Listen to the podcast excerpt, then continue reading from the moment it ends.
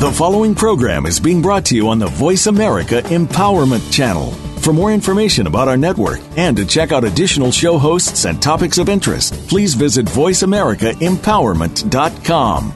The Voice America Talk Radio Network is the worldwide leader in live Internet talk radio. Visit VoiceAmerica.com. The views and ideas expressed on the following program are strictly those of the host or guests and do not necessarily reflect the views and ideas held by the Voice America Talk Radio Network, its staff, and management.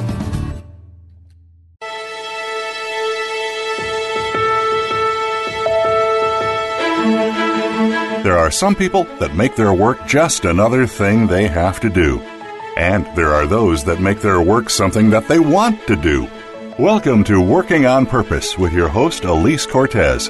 In our program, we provide guidance and inspiration from those people who have found deeper meaning and personal connection to their work life. It's beyond 9 to 5, it's working on purpose. Now, here is your host, Alise Cortez. Welcome back to the Working on Purpose show. Thanks for tuning in again this week. I'm your host, Alise Cortez, joining you from Dallas, Texas, which is my home base. As you know by now, if you've been tuning in regularly, then you know this program is really all about bringing you guests who t- can talk about their experience of work in order to perhaps maybe educate us on some important matter related to how we experience work, or who can maybe even inspire us to pursue career dreams that we've otherwise put off or convinced ourselves we just can't accomplish. Most people want to feel that their work allows them to matter or to make a difference in some important way. This week, we get to talk with someone whose work I think certainly has mattered to a great deal of people across the world. My guest is Dr. Kathleen Kuehnast, who has served as the Director of Gender and Peace Building for the last six years and most recently become the Senior Advisor on Gender at the United States Institute of Peace.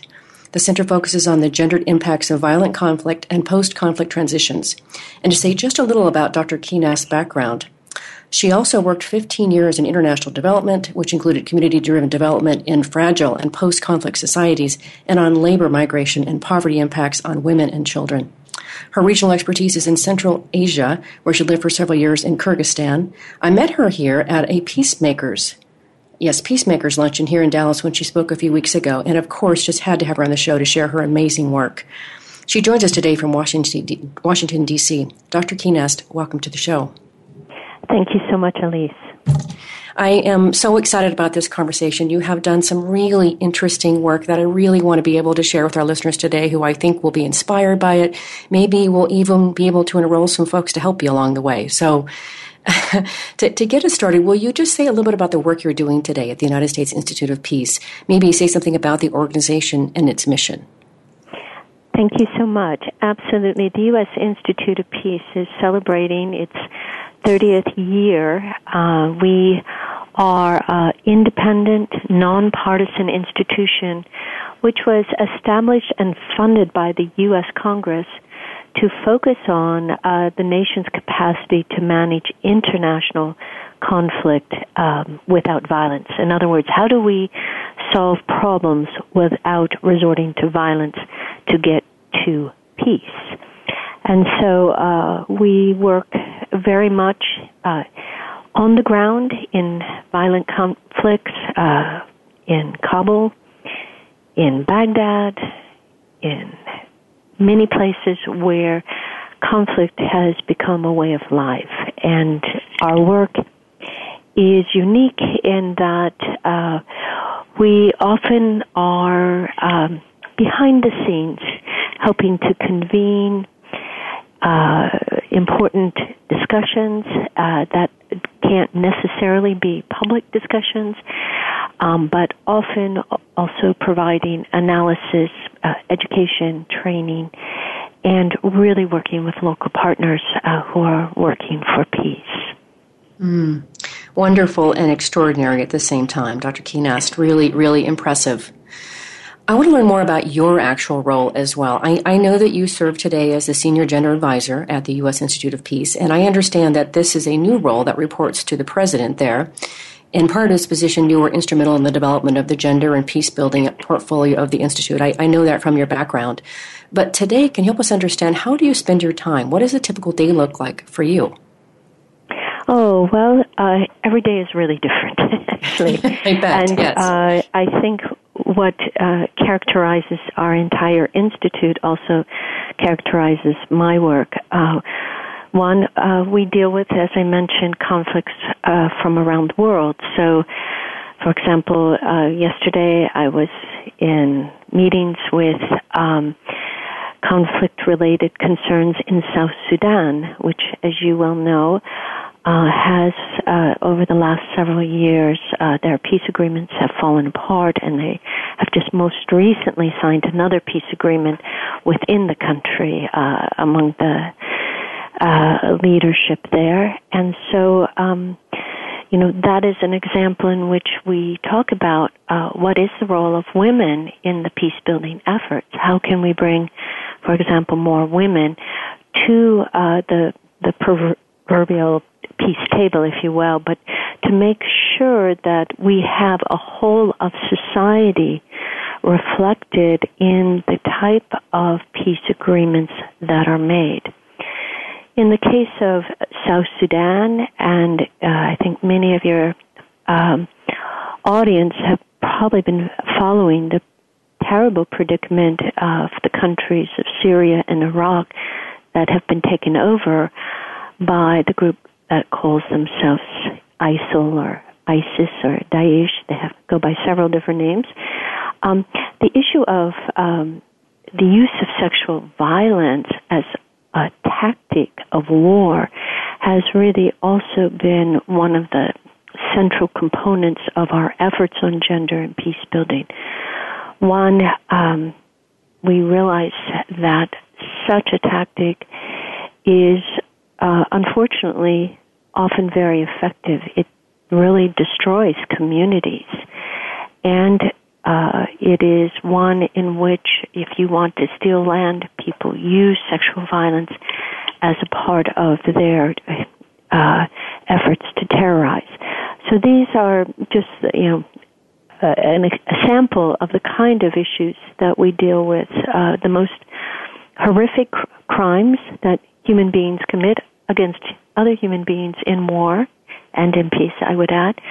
Um, but also um, the very uh, positive efforts of really uh, working to make sure that all peace processes are inclusive um, of all the people who live in that society and represent the needs, concerns, and also, very important, the aspirations of their future society. Mm-hmm. Gosh, such important, interesting, and complex work that you're doing, Dr. Kuehnast. I think just immediately, of course, of the, the various things I've learned about Boko Haram and all those sorts of things that are happening there in a world that feels so far away t- from me, but yet I know still touches my everyday life as well. Um, just really hats off to the work that you're doing there at the Institute. Thank you. Well, it is a, it's a, an effort that's being done by, as I said, uh, people here in Washington, but really our most important uh, work and certainly our most important partners are those who are partners on the ground, who every day are living the the uh, the violence, living through the questions, the uncertainties, and living to find hope in even some of the most dire predicaments. Hmm. Well, I want to peel back a little bit of a layer here because you're talking about the work you're doing today, which is incredibly fascinating to me. As this is a show really about work and career, I do want to come back and understand more about your actual career. Just starting back with what even led you to pursue a PhD in social cultural anthropology that probably greatly under, underlies a lot of the work that you do today. So, if you could start with that first, why why that field? Uh, thank you. Well, um, I really uh, sometimes we choose things and uh, we think we're choosing them, but maybe they're choosing us. And uh, in the case of anthropology, I think the latter holds true.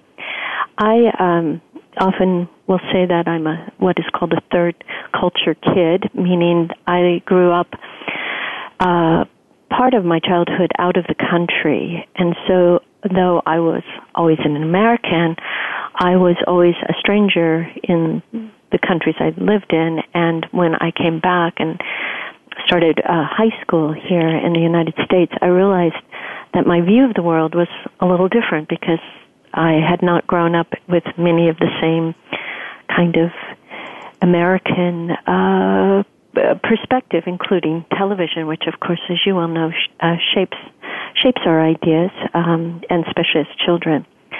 Um, and so, I think I spent a lot of my early career um, uh, trying to uh, find something that really made sense to me. And part of it was that I loved everything. And that is what I tell people when I meet, especially young people who say, "Oh, I can't really decide. Well, you know, I, I'm interested in everything." I often say, "Well, you might be an anthropologist and and really don't know it yet, um, because that certainly was something that I think I share with other anthropologists is that we tend to come to problem solving with a very holistic perspective versus a, a sector view or sometimes in Washington we call it a siloed view, but uh, we tend to uh, be very attractive to the whole of the problem and then figuring out, you know, what are uh, the triggers of issues, if uh, you know, such as violence or the opportunities. And so I would say that anthropology more or less chose me, um, but I did through a whole series of unusual um, kind of events ended up doing my fieldwork in what began as the Soviet Union, and uh, of course, while I was in the field uh, in a country called Kyrgyzstan, um, the Soviet Union fell apart, and so it it presented me with a lot of new challenges in terms of my uh, academic field work. I can well imagine. And you know, I have to weigh in because I am I feel like I'm something of an anthropologist as well because I study people and humanity and and I have to say I realized just what you said there. I got the chance to live in Spain and Brazil for about 3 years in my mid 20s and being in the outside like that really did help fuel my curiosity about people. I, that's very, very interesting.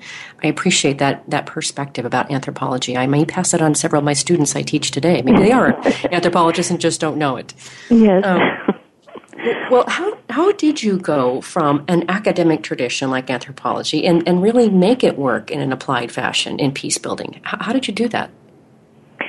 Well, you know, again, um, uh, some of the problems are in our life really um, may appear as problems, but they actually then become opportunities.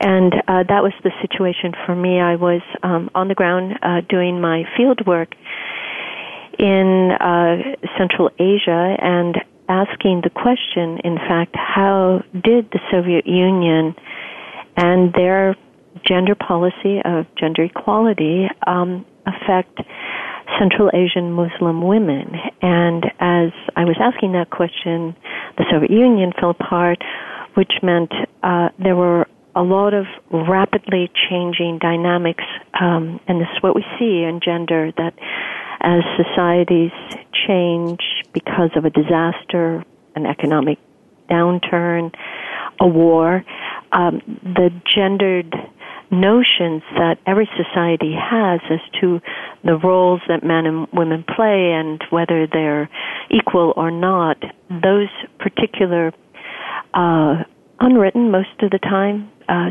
socially inf- reinforced ideas about men and women often change as well. And so, what I um, experienced was uh, the very, very rapid impoverishment of um, people in the country I was studying, but especially its impact on women because um, women had been used to a high degree of education. Um, this was arguably probably the most educated group of Muslim women in the world was in Central Asia because of the Soviet Union's um, schooling. Uh, the percentage of literacy was upward to 98% literacy in the Soviet Union. So they had high educational expectations. Um, they, uh, they're often their most valued uh, thing in their life was their own libraries. And what happened after the collapse of the Soviet Union was an economic upheaval in which they lost their jobs. Uh, they had they found themselves on corners selling their libraries, their clothes, just to have enough food to pay uh, to feed their families. And um, that brought me into a world that I never expected to go into, and that was the world of economics. Um, I literally ran into somebody on the streets of Bishkek who said, What are you doing here? And I said, I'm an anthropologist. He said, I'm from the World Bank. We need your help in trying to understand this rapid um, increase of poverty here. Can you help us? And so that's really how it began. And, and sometimes we forget that just meeting one person can open a door that we never expected to be open. We we have our ideas. I I was planning to be an academic anthropologist. Uh, I was really looking forward to that career, and um, my career uh, took a left-hand turn, and I felt very committed to the applied aspect of it because I experienced firsthand uh, the devastation of such a quick and really unplanned, if you will, economic disaster. And that's certainly what played out in many of the 15 countries that came, became uh, uh, countries after the Soviet Union fell apart. That was a wonderful narration about such an important part of your life, Dr. Kuehnast. I so appreciate how you so palpably described that for us. I felt like I was right there. Um, believe it or not, we're already up for our first break. it went so fast. Um, I'm Alise Cortez, your host. We've been on the air with Dr. Kathleen Kuehnast, who's been talking to us about her experiences of getting into her field um, in anthropology. She serves today as the senior advisor on gender at the United States Institute of Peace. After the break, we're going to hear more about the actual programs that she's been working on. Stay with us.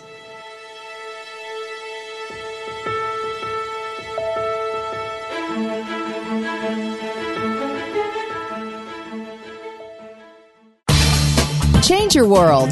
Change your life. VoiceAmericaEmpowerment.com. Alise Cortez is a speaker and engagement and development catalyst. She designs and delivers professional development, leadership, and engagement workshops and can bring her expertise to your organization. She will help ignite meaningful development within your workforce that will increase employee engagement, performance, and retention. To learn more or to invite Alise to speak to your organization, please visit her at www.alisecortez.com. She would welcome the opportunity to help get your employees working on purpose.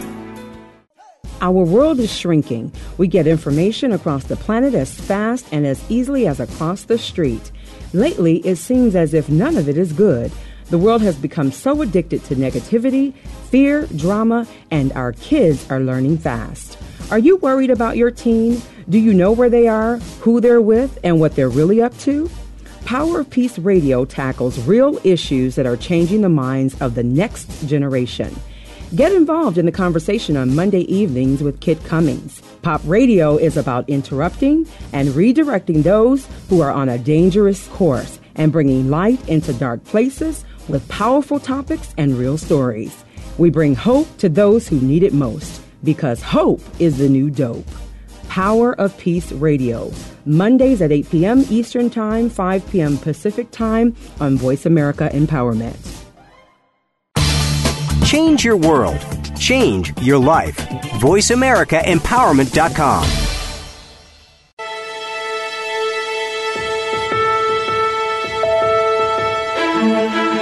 This is Working on Purpose with Alise Cortez. To reach our program today, please call in to 1 346 9141. Again, that's 1 346 9141. You may also send an email to Alise, A L I S E, at AliseCortez.com. Now, back to Working on Purpose. Thanks for staying with us and welcome back to the Working on Purpose show. We're here with Dr. Kathleen Kuehnast, who serves as the Senior Advisor on Gender at the United States Institute of Peace. She is the lead author of a recent book called Women and War Power and Protection in the 21st Century, as well as the co author of two other books and many other articles. She joins us today from Washington, D.C. I'm your host, Alise Cortez. Let's pick up where we left off if we can. You, you were mentioning a bit about how you got into the field, Dr. Kuehnast. I want to hear a little bit about you had mentioned to me that Margaret Mead was important to you, and of course, many of us recognize her as one of the most famous anthropologists in the world. But what did her work mean to you? Um, thank you, Alise. Uh, well, uh, I obviously uh, never met Margaret Mead, but because uh, she was a woman and because she really was um, kind of, I think, a lead voice for the importance of understanding social and cultural systems from a holistic perspective. Um, I think you know she gained the respect of many. Um, I think what uh, you know Margaret was uh, known for was uh, you know her work on adolescent use in Melanesia. But what I think was most uh, unusual for an anthropologist of her day and of time in the, especially in the 50s and the 60s, was her efforts to take a complex social science like cultural anthropology and to make it uh, everyday. And she often contributed uh, articles to uh, women's magazines. I believe Redbook was one of them, in which she would talk about what is kind of a anthropology 101 approach to understanding other cultures. She would, and others have said, you know, you make the strange familiar and the familiar strange. And so in terms of talking about teenagers in the United States, um, she would draw upon what seemed like a world away, and it truly was, her work that she did on teenagers or adolescents uh, in uh, Melanesia. And so she uh, really amplified this applied aspect of anthropology and helped us understand really how similar we are, even if we dress differently, uh, even if our our customs as we've come to know them are different, that many of our core human uh, understandings are the same. And I think that contribution to, if you will, applied anthropology um, is perhaps underestimated in academic anthropology, and yet uh, I think well recognized uh, in uh, the general uh, audience uh, of trying to understand who we are as human beings and uh, what makes us tick.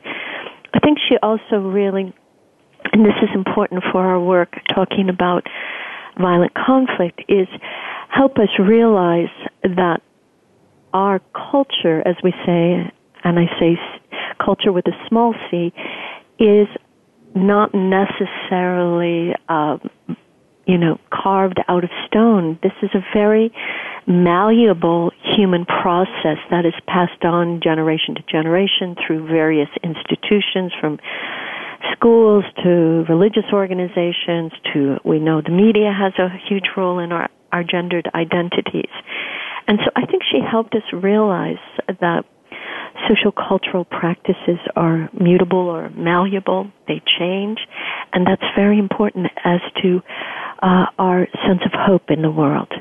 Mm. And that is a critical uh, key characteristic of uh, peace building, in my estimation.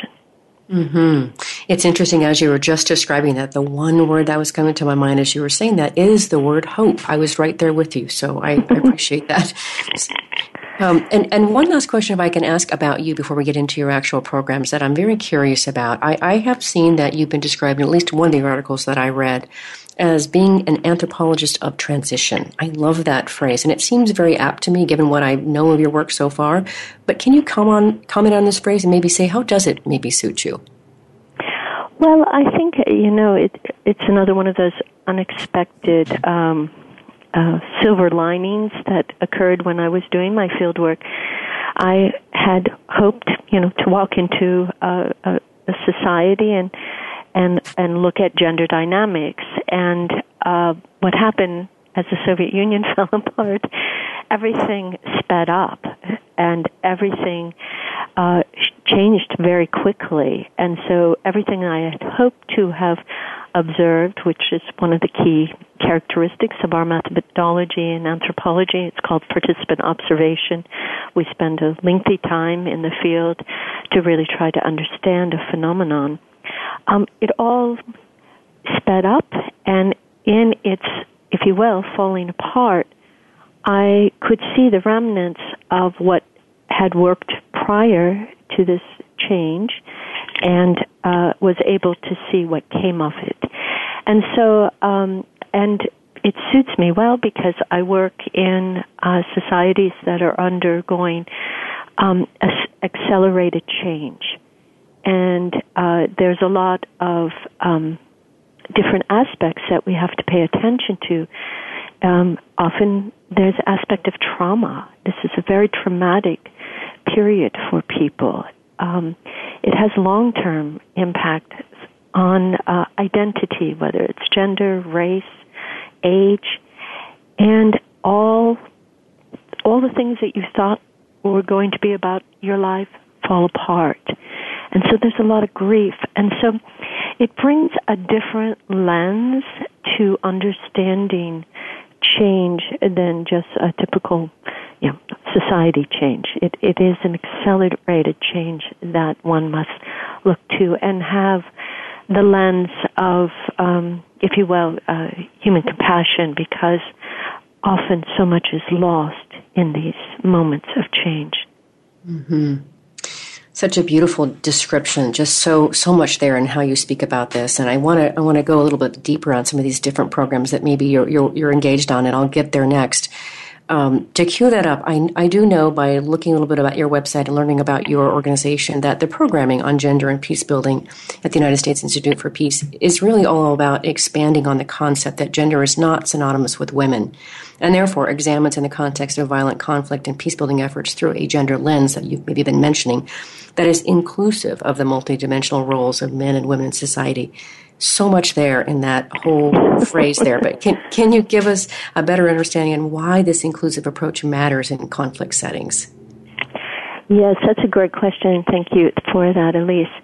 Um, we have come to emphasize that. Um, well, let me just back up for one second. So much of gender has been um, positively moved forward through various um, social frameworks. Uh, you can talk about the feminist movements in the 60s and 70s, and then there have been all sorts of other uh, efforts to bring women into uh, the center stage of human society. And these efforts are critical. So there is no way we want to move women off this important track. Um, but what we've come to see in again, the context of violent uh, conflict is that gender roles do change, and sometimes where societies have had more um, equality, more openness about gender roles, uh, they constrict. And so we've come to realize that um, it's it's not just about women. If women's lives are going to change, well, then men's lives change as well.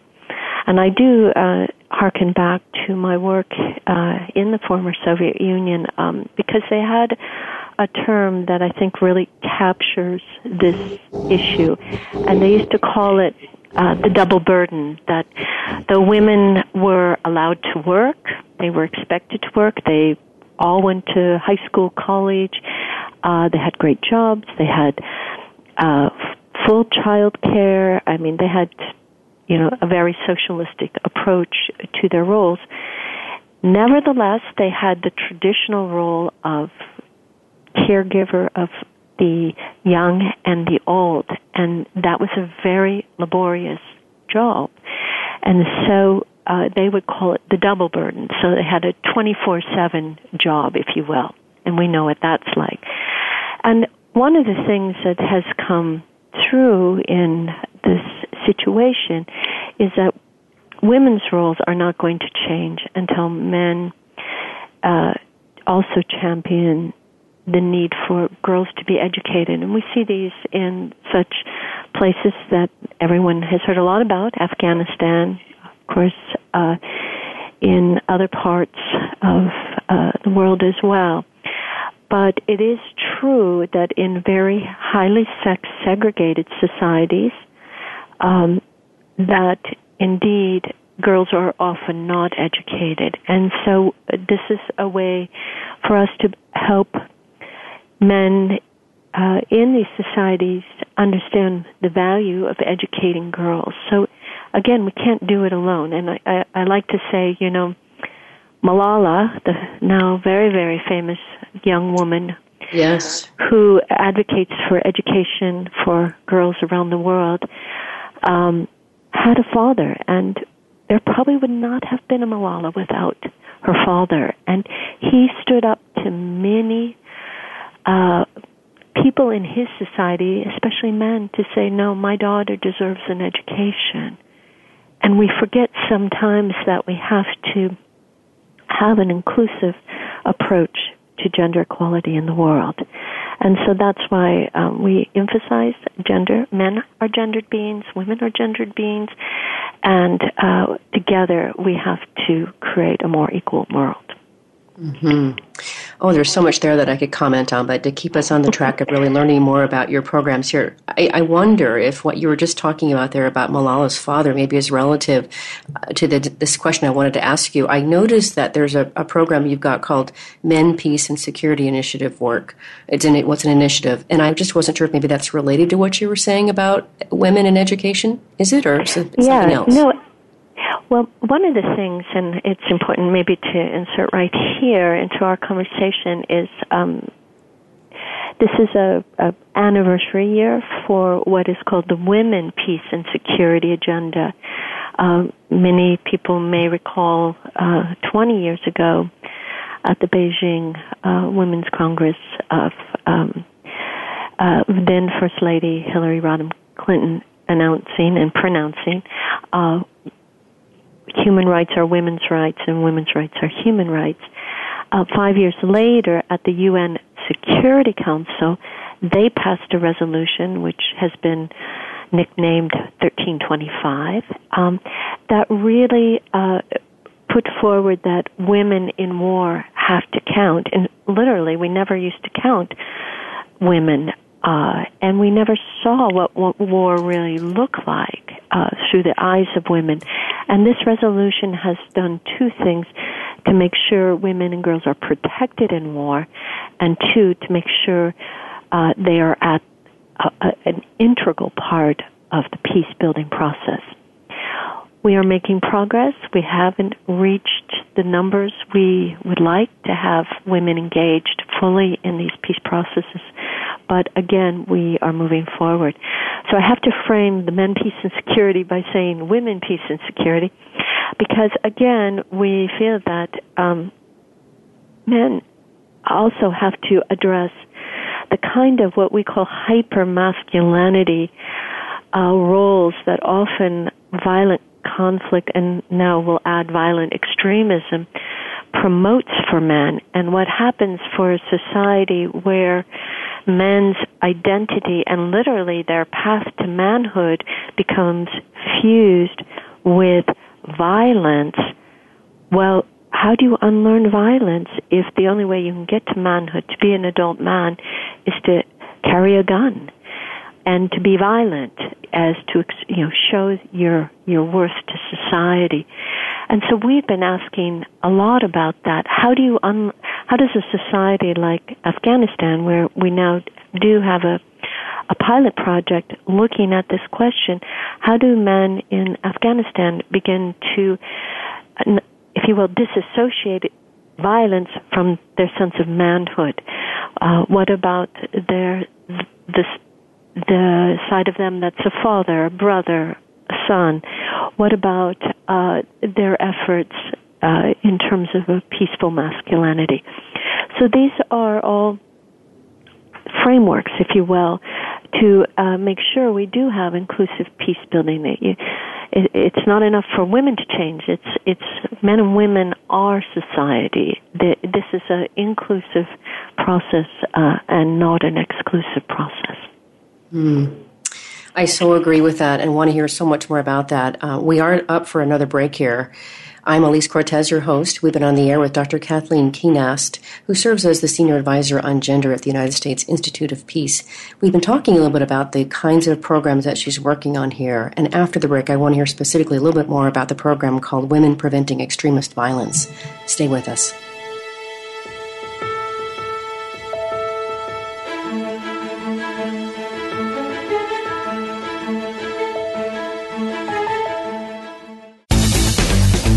This is the home of the top life coaches, entrepreneurs, and success drivers. The Voice America Empowerment Channel.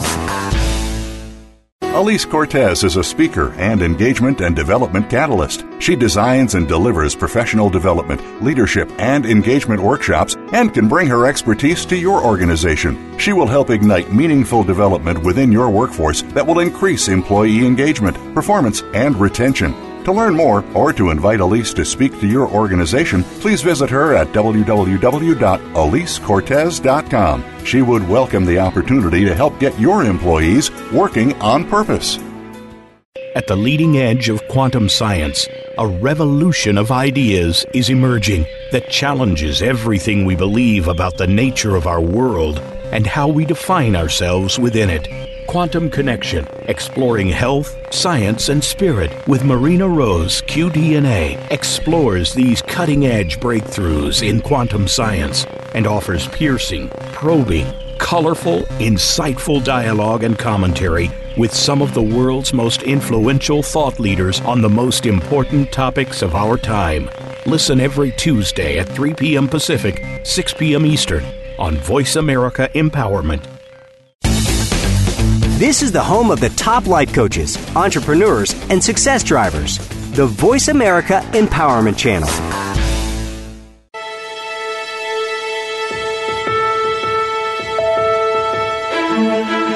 This is Working on Purpose with Alise Cortez. To reach our program today, please call in to 1 346 9141. Again, that's 1 346 9141. You may also send an email to Alise, A L I S E, at AliseCortez.com. Now, back to Working on Purpose. Thanks for staying with us and welcome back to the Working on Purpose show. I'm Alise Cortez, your host. We're here with Dr. Kathleen Kuehnast, who serves as the Senior Advisor on Gender at the United States Institute of Peace. She is the lead author of a recent book called Women in War Power and Protection in the 21st Century, as well as the co author of two other books and many articles. She joined us today from Washington, D.C. She's been talking about some of the programs that she and her team and various partners across the world have been working on. I want to cue up next what we were talking, we're just about to talk about before the break, and that is this project called Women Preventing Extremist Violence. Can you tell us more about that? That sounds incredibly interesting to me. Okay. Well, um, thank you so much for the for the good question. Uh, one of the things that we know when we begin to think about security in the world is that we often think of men and security. And certainly, uh, we have raised this question in terms of security around violent extremism. And one of the efforts that we explored over the last four years has been what role might women in their everyday lives around the world play in preventing and countering violent extremism?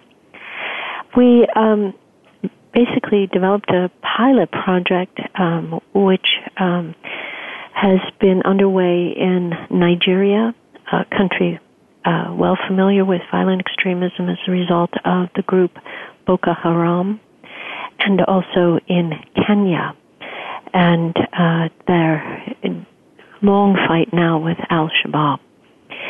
Both of these countries have um, very uh, much uh, a community look at these issues, and we wanted to um, bring together women who lead civil society or businesses um, in their local communities and really learn from them as to what is happening on the day to day level. And so um, we began this process of helping them uh, reflect on what they are already doing, what areas they have influence on, and uh, ways to understand the multiple roles that women, in this case, can specifically play.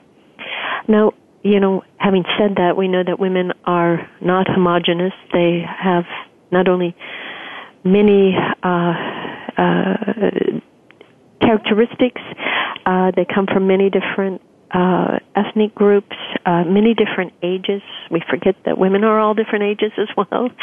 And so it's important to keep that framework. But um, nevertheless, uh, I think we've um, uh, we had an uh, international forum this past March. Uh, we have a video up on our website in which uh, some of these civil society actors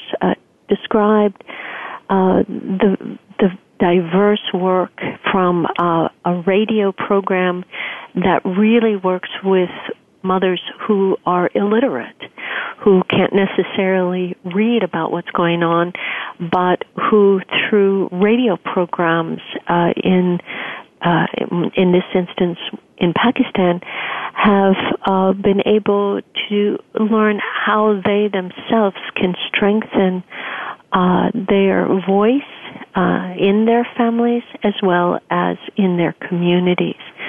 So it takes many, many different forms and shapes, and there's no way that you know one program fits all. These um, reflect the communities in which these women come from. But I think what is really the the important message here is um, to keep women in the heart of understanding their role in helping to prevent uh, violent extremism and uh, that reshapes our security lens and gives us, frankly, more options in solving this problem. Mm. Oh my gosh, such an, an, amazing amount of, of really interesting and I would say very multifaceted and deep work that you're doing there. I have to say I am I'm salivating at what you're doing. It's just really sounds amazing to me. I'll go in your back pocket next time you go one of these places, all right? All right. Uh, well, maybe this is related to this, but one of the other things that I wanted to, you to talk about is another project that's called Women in Governance, which I understand has you partnering with local lo- with local partners really to empower women in Afghanistan to increase their civic and political participation in, in elections and beyond, as I understand it. But is there a specific project associated with this effort, or, or is this ongoing? Or tell us more about that. Okay, well, this one, uh, this project uh, was something that we uh, began thinking about before the Afghan elections a year ago. Mm-hmm. Um, instead of uh, just quote a get out the vote kind of approach, we really thought deeply with our um, Afghan partners to contemplate what does it mean to be uh, you know, civically engaged. Um, we, I think, in America often don't even think about it because it is so part and parcel of our education. Um, but the civic engagement, you know, our duty as a citizen to make a difference every day, is something, um, especially in the, uh, you know, 20 years of war in Afghanistan, um, has been difficult to cultivate, much less to cultivate trust. Um, and so we really wanted uh, to begin from that framework and to give uh, women from uh, all the provinces a chance to be engaged in the uh, uh, civic engagement of elections. Um, so what ultimately uh, developed was a forum that met met in the national uh, capital of Kabul, uh, where about 220 women leaders from all parts of of Afghanistan came, and their number one goal was to meet with the 11 presidential candidates. Now, this had never happened in Afghanistan, and I have to say, much less in other parts of the world. And so uh, these uh, presidential candidates, and a few of them had representatives, but they were represented, had uh, a day with these 220 women, where these women asked, you know, what are you going to do with, for example, the passage of the Elimination of Violence Against Women law, or ideas for, uh, you know, engaging women in uh, the security forces or in other uh, government opportunities. And so it was a real opportunity for uh, these men and women, uh, all the men, I mean, all the um, presidential candidates were men, and all the civil society actors in the room were women. So it was a really important engagement uh, to help shape the story and to make sure women were a part of the election process and their issues were on the table. Mm. I so applaud that. And again, I think that's this extraordinary, wonderful work. And oh gosh, I, I love hearing about that. And um, I don't know, I just want to, I really want to applaud what you're doing there. I just think it's so important. Well, thank you. I am, I am uh, just one person amidst many, many people who do fabulous work here, and uh, and especially our local partners. I want to emphasize that that uh, this kind of work doesn't happen in a vacuum. Mm-hmm. Mm-hmm. I understand that, and I appreciate you. You need to call that out. I, I do understand that, and uh, but again, the effort is wonderful, and, and maybe related to that. I, this is maybe what I heard you talk about at the Dallas luncheon here that I'd love for you to share because I, I want people to understand that they too have a role anywhere where they are. They maybe can help out here. And you you talk about this phrase of the everyday peacemaker. Um, what do you mean by this phrase, and what kind of work are you doing to support the initiative? Maybe it's related to what you just said. Absolutely. Um, well, you know, I think sometimes. Um, it, feels like some kind of lofty or you know you have to have a special skill set. And i will say that there are so many different skill sets needed for peace building and we all have some of them. And certainly uh, it it shouldn't be left just a small segment of any society or any government that this is really um, a way of um, looking at the world. And trying to better equip us equip us with a sense of how do we solve everyday conflicts because that is human. There is we're not trying to eliminate conflict. We are trying to eliminate violent conflict.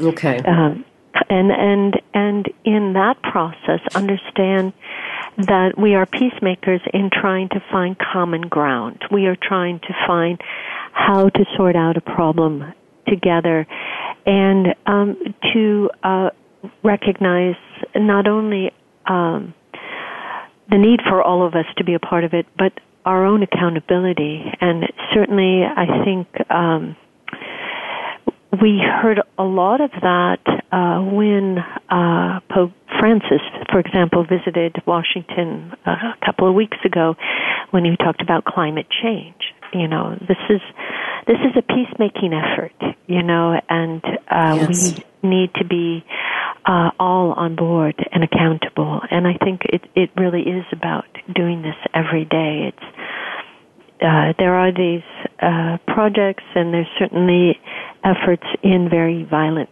conflicts that are both being handled from a military perspective, but also a non-military uh, peace building perspective, but we have to see that we're all engaged.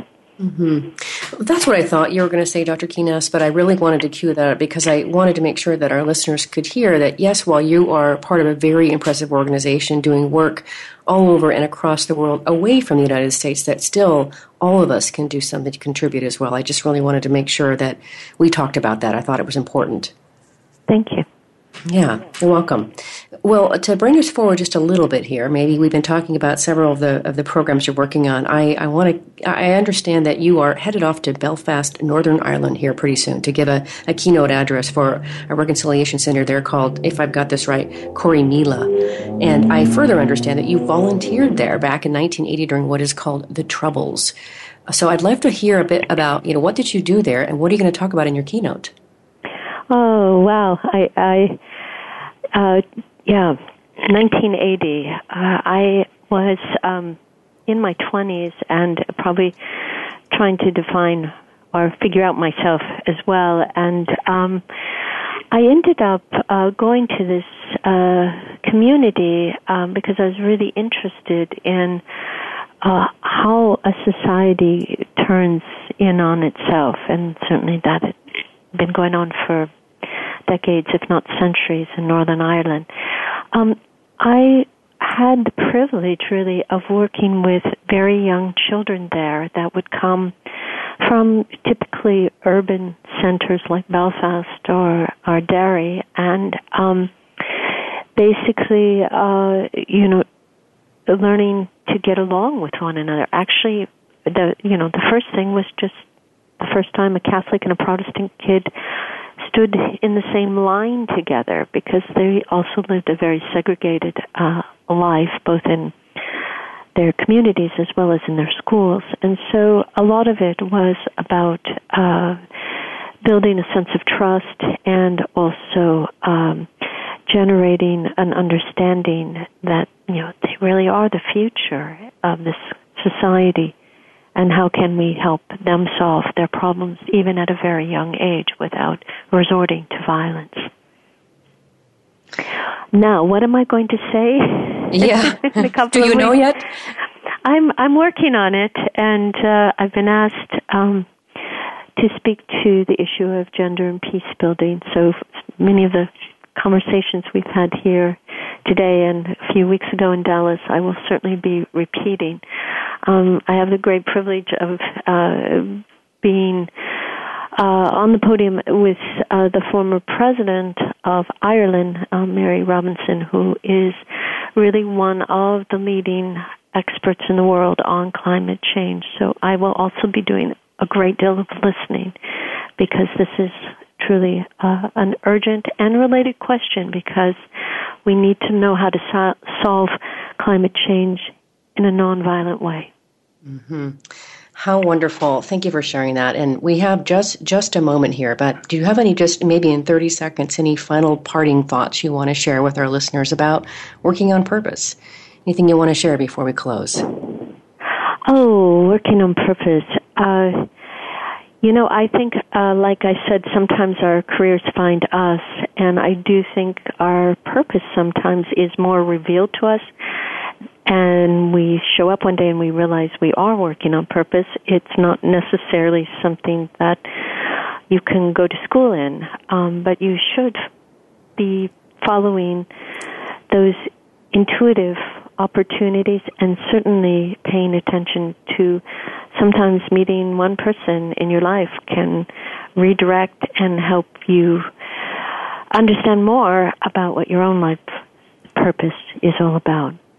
So. Oh, what a wonderful way to close. Thank you so much, Dr. Kuehnast, for being on the show with me. I've enjoyed every moment of this, and I know our listeners have as well. So thank you Alise, for taking thank time you from, for your great questions and uh, for your enthusiasm and th- this opportunity uh, to speak about uh, the peace building work of the U.S. Institute of Peace. Oh, you're welcome. So glad to have you. And to that end, if you do want to learn more about Dr. Kuehnast and her work and the partners she works with in the United States Institute of Peace, please do go to their website. It's www.usip.org. Thanks for staying with us today. Enjoy the rest of your day. And remember, work is at least one third of our life, so let's work on purpose.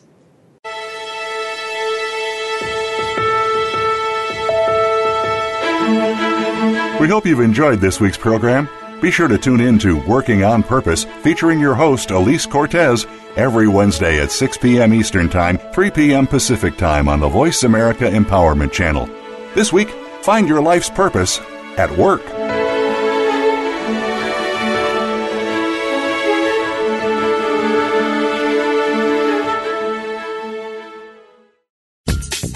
Thanks again for listening to the preceding program brought to you on the Voice America Empowerment Channel. For more information about our network and to check out additional show hosts and topics of interest, please visit VoiceAmericaEmpowerment.com. The Voice America Talk Radio Network is the worldwide leader in live Internet talk radio. Visit voiceamerica.com. The views and ideas expressed on the preceding program are strictly those of the host or guests and do not necessarily reflect the views and ideas held by the Voice America Talk Radio Network, its staff, and management.